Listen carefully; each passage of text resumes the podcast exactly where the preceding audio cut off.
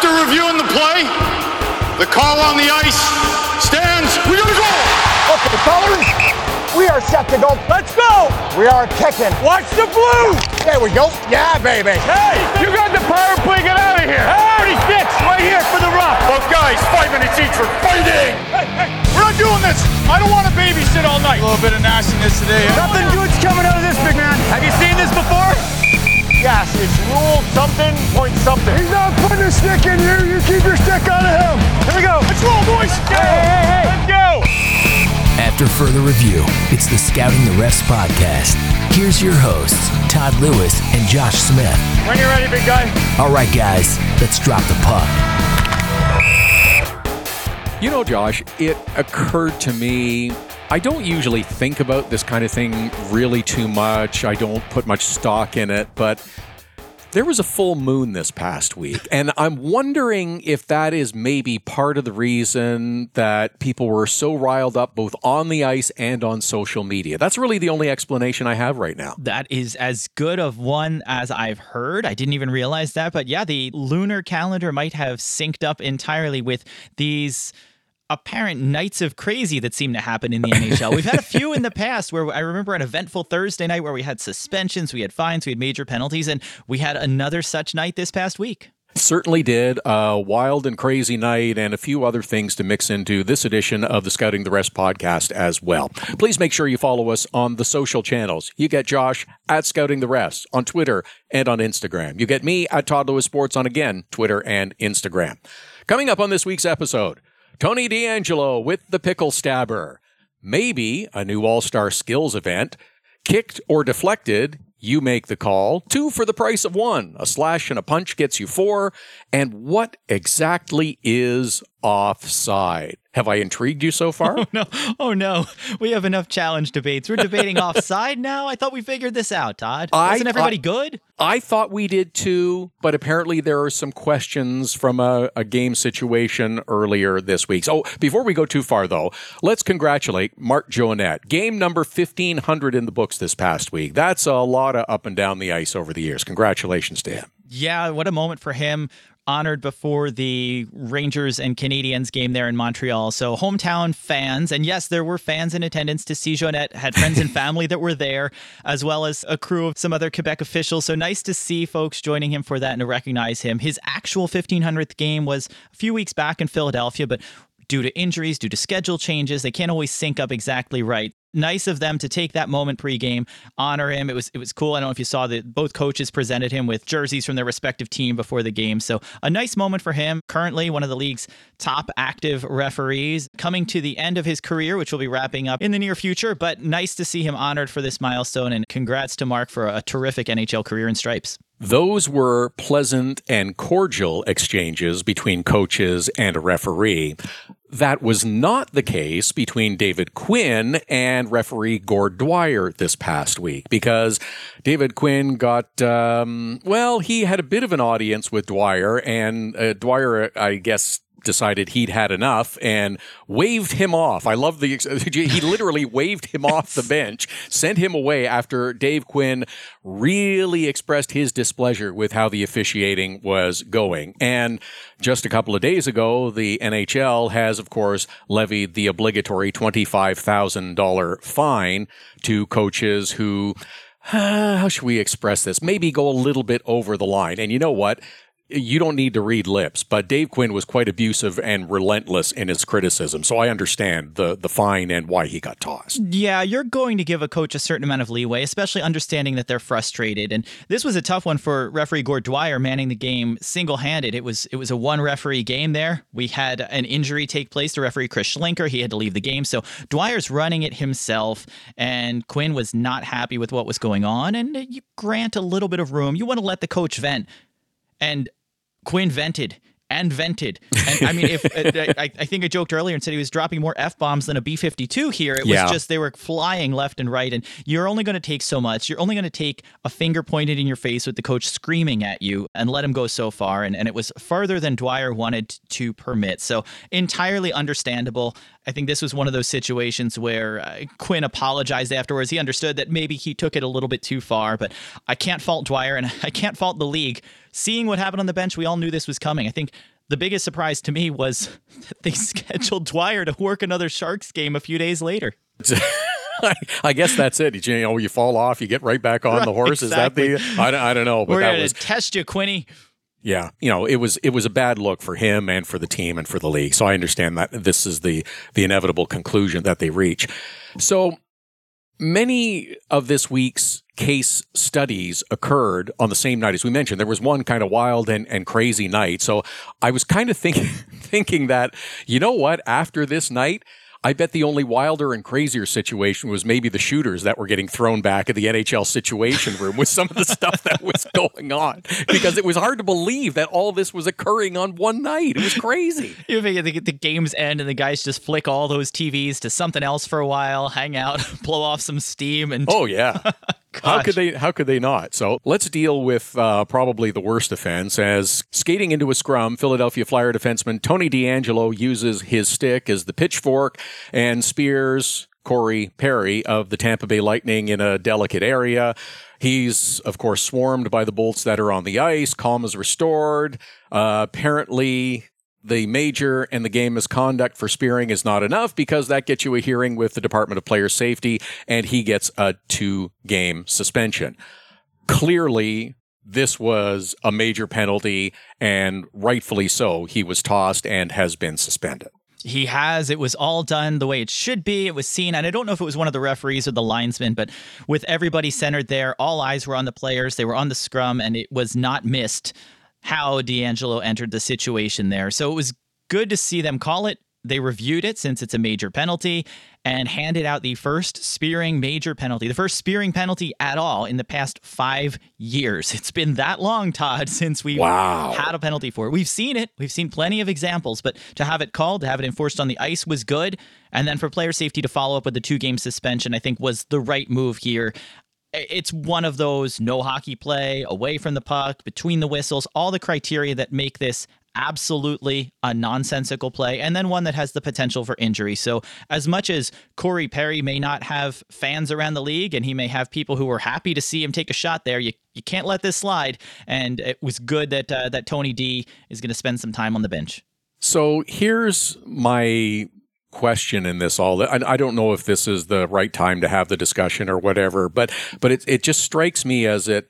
Okay, so DeAngelo gets two for stabbing a guy in the berries, but it's a three game suspension for accidentally spitting on someone. So this is this is where I think some of the frustration comes from Yep. with fans in terms of consistency. Because clearly, if you're spearing someone in the uh, undercarriage, that's an attempt to injure, and that's a serious play and should be dealt with harshly. Right, and I would also say it's it's disgusting. Yeah, you look at it and say, well, spitting is just uh, it's it's a demeaning act. So is what DeAngelo did. So yeah, absolutely. I I think there's probably a, an imbalance there, and uh, we don't want to see spitting in the game. We don't want this in the game. Uh, Where the line is and how things are are penalized, it's a tricky balance for player safety. It's one of those things where you, I think, need to look at the intent to injure. You need to look at what the situation was. I've said it before, Todd. I'm a big fan for coming down harder on situations that are non-hockey plays like this one. And even if you wanted to give them three for spitting, I, I can't see that that a spear down south is less of an impact, literally, than than spitting. if if it's five for the spear, I have no issue with that at all, and I don't think you'd have much pushback from players either. Well, I, I think you're going to have quite a few who would be happy to have that just because they're often on the receiving end of it. But this is one of those things where there's no way to accidentally spear somebody, right? We've we've had Yeah. and we've seen suspensions for a cross check where the league might let cross checks to the shoulders go, the stick gets up a little high, or it's a high stick that maybe you were swinging at the puck or you were you were responding to something and you caught the guy in the face. Maybe you intended to, maybe you didn't. A little bit of gray area there. There's never an issue where you accidentally speared somebody. And the rule book reflects that because it's a double minor if you even intend to do it, it's a major if you make contact. So the rule book takes it seriously. They understand that this is not just something that happens through the course of gameplay. So I, I wouldn't be against that. I, I would love to see them step things up for those types of situations where it has nothing to do with actual hockey and you could end up with a, a, serious injury as a result. No question. Okay, uh, a couple of other curious ones. First, involving Erik Karlsson of the San Jose Sharks. Frustrated at a non call during the game against the Avalanche, he expressed his displeasure by tossing his helmet on the ice in the direction of the officials, and that earned him an unsportsmanlike and a misconduct. I, I, I mean, I guess refs miss calls, it does happen, but you, again, you can't behave in this sort of petulant manner. That's going to get you into trouble. Yeah, you're you're not going to get away with that one. It's as much of trying to vent your frustrations, whether it's banging your stick, throwing your helmet, as feeling like you're trying to show up the officials out there and, and being dramatic about it. So while sometimes you're going to give leeway, like we said with David Quinn, you're not necessarily going to let them go that far. And in throwing the helmet on the ice, which I'm sure there was some commentary going along with it at the moment, you can't let that one slide. It's it's two minutes for Karlsson on top of it, and of course Karlsson plays for the Sharks, so we know David Quinn with that penalty assessed by Gord Dwyer was not loving the moment, but he, he bit his tongue on that one. Yes, and we'll we'll get to the stick smashing in just a second. But it, it did occur to me that this helmet toss might make a good event in the All Star Skills competition, don't you think?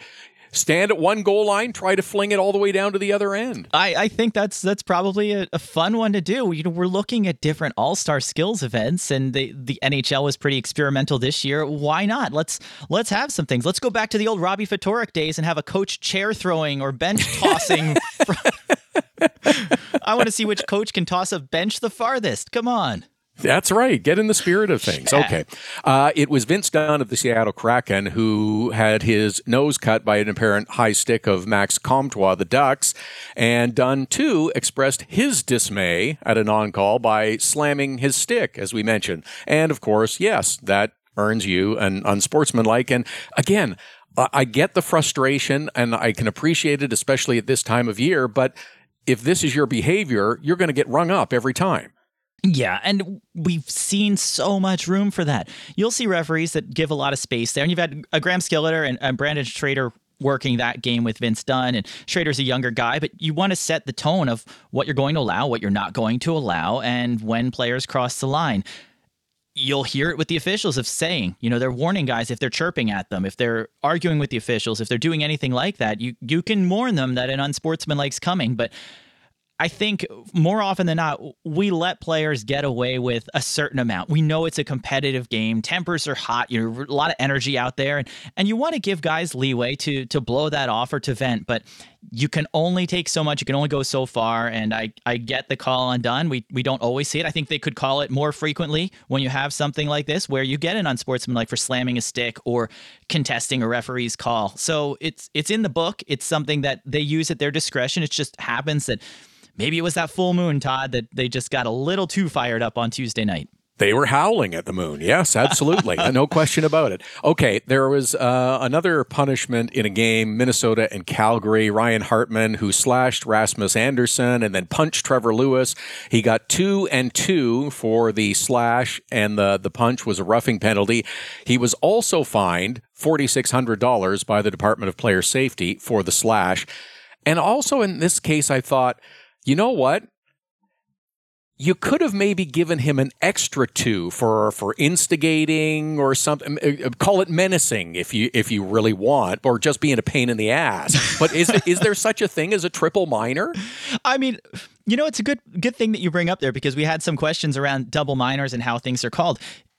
There's a double minor, which is limited to certain situations where you can get a double minor. An attempted spear or a high sticking that causes an injury would be two of those situations. But typically, we're looking at multiple minor penalties where you're getting a minor penalty for roughing and maybe a separate minor penalty for roughing or a minor penalty for slashing. So it's a different situation when you're picking up multiple minor penalties on the same play for separate infractions versus a double minor, which is one penalty for a singular infraction. So it's a little bit different there.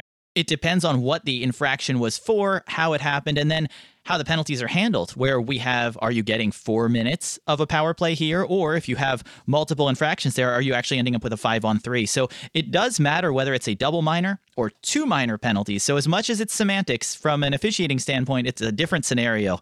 Now, he couldn't have gotten an instigating because we didn't have a fight. You've got to have an altercation to have an instigator penalty, but there's plenty of latitude there for unsportsmanlike conduct for sure on Hartman on this play. That was a pretty flagrant slash, too. That was a rough one. It, it was, and certainly earned the fine. But it was just kind of the uh, Judd Nelson in the Breakfast Club, is you know, and you know, Principal Vernon's hitting him with another two and Right. another two and another, Another two. two. That's Okay. exactly it. I just Uh, now, I, now I want to picture Hartman walking off the ring with his fist in the air at the end of the That's right. That's right. Okay. In this same game, strangely enough, it was it was confusing for for many. I don't think it was actually controversial when you when you stop and look at it and break it down. But it looked like the Minnesota Wild had scored the game-winning goal in overtime, but it was disallowed on an offside call. It wasn't challenged because it's an overtime. It's the league that takes a look at it, and and they took their time having a look at it as well because I think half the Calgary team was undressed before the rule the ruling came down that this was no goal and offside. Jared Spurgeon had the puck as he was backing into the Calgary zone. Both feet are inside the blue line. He passes the puck over to a teammate before the puck is completely across the line. I, I mean, it, it looked pretty straightforward to me, but isn't this offside? this is offside. And it, it was clear because there's two separate pieces at play here, right?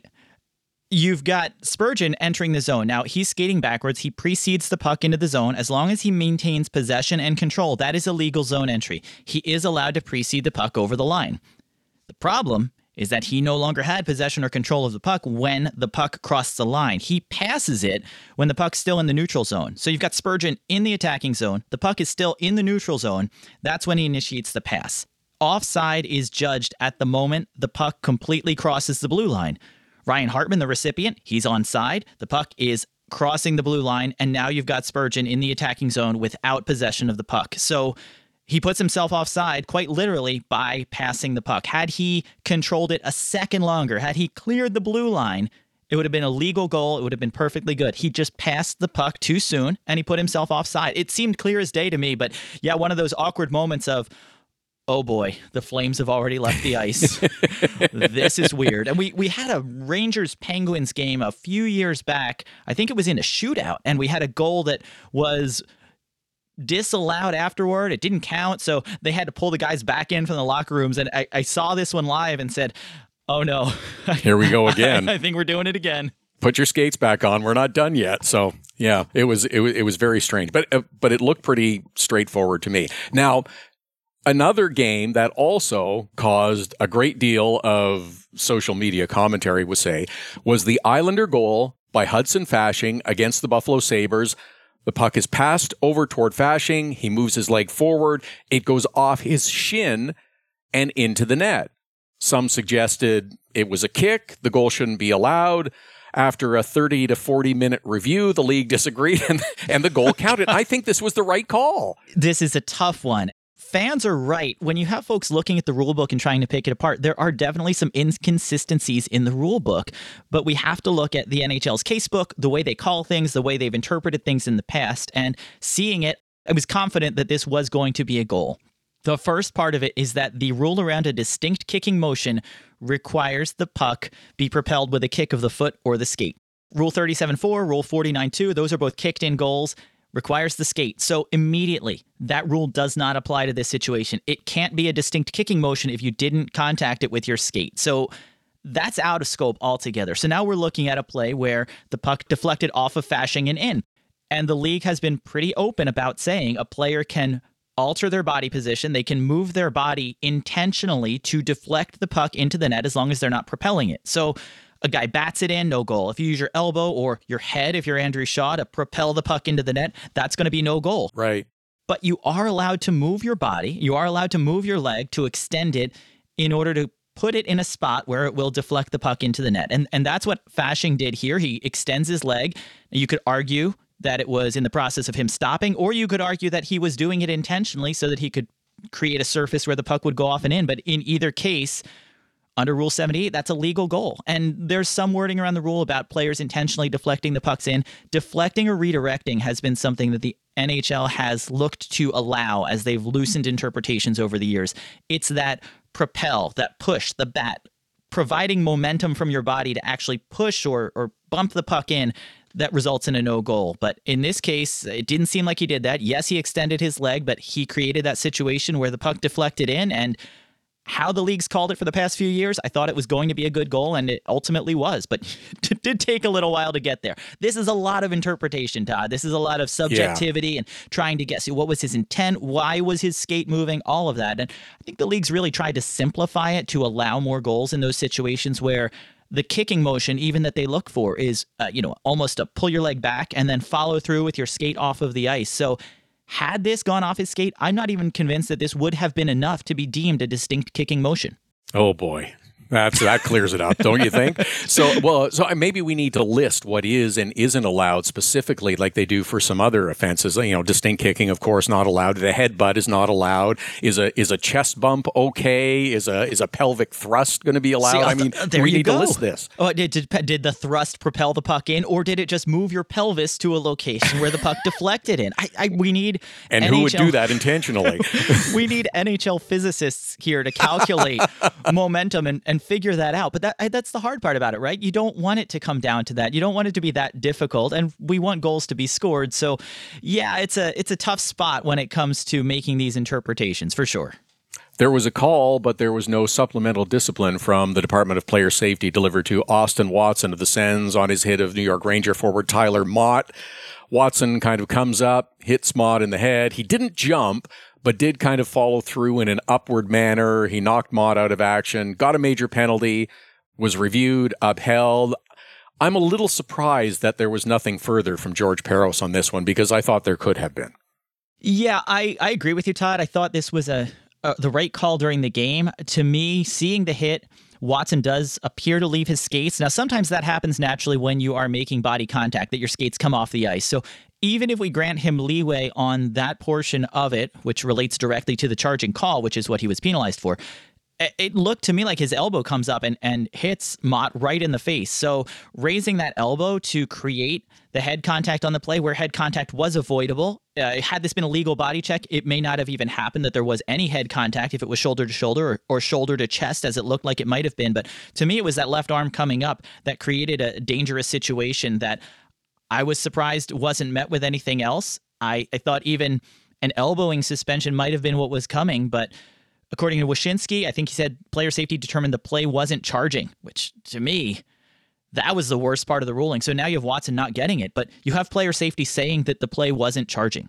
The officials called a charging penalty. They reviewed it. They issued a charging penalty. So to have a disconnect there where player safety is almost throwing the refs under the bus. And I, I, know they're not, they're separate organizations, they're separate groups that are doing this, but to say it wasn't charging after the officials reviewed it and said it was charging, uh, to me, that, that made a weird dichotomy between what player safety is looking at and what the on ice officials are looking at, especially for this situation, which was reviewed by the refs. You think there might be a uh, Zoom meeting follow up on that one? No, I, I felt that bus rolling over the stripes after that quote came out. More abuse of officials. I, I mean, we can't get away from it in this case, can we? We're good. Good job. You're good, my book. Good stuff, man. Way to work. Yeah, we're good, man. Too long. Let's go sit for a couple. Get in the box. It's the Scouting the Refs podcast. Read more at scoutingtherefs.com. Follow Scouting the Refs on Twitter, Instagram, and Facebook at Scouting the Refs. Email the show at heyref at scoutingtherefs.com. Subscribe, share, and keep those sticks down. That's nicely done. That's good play.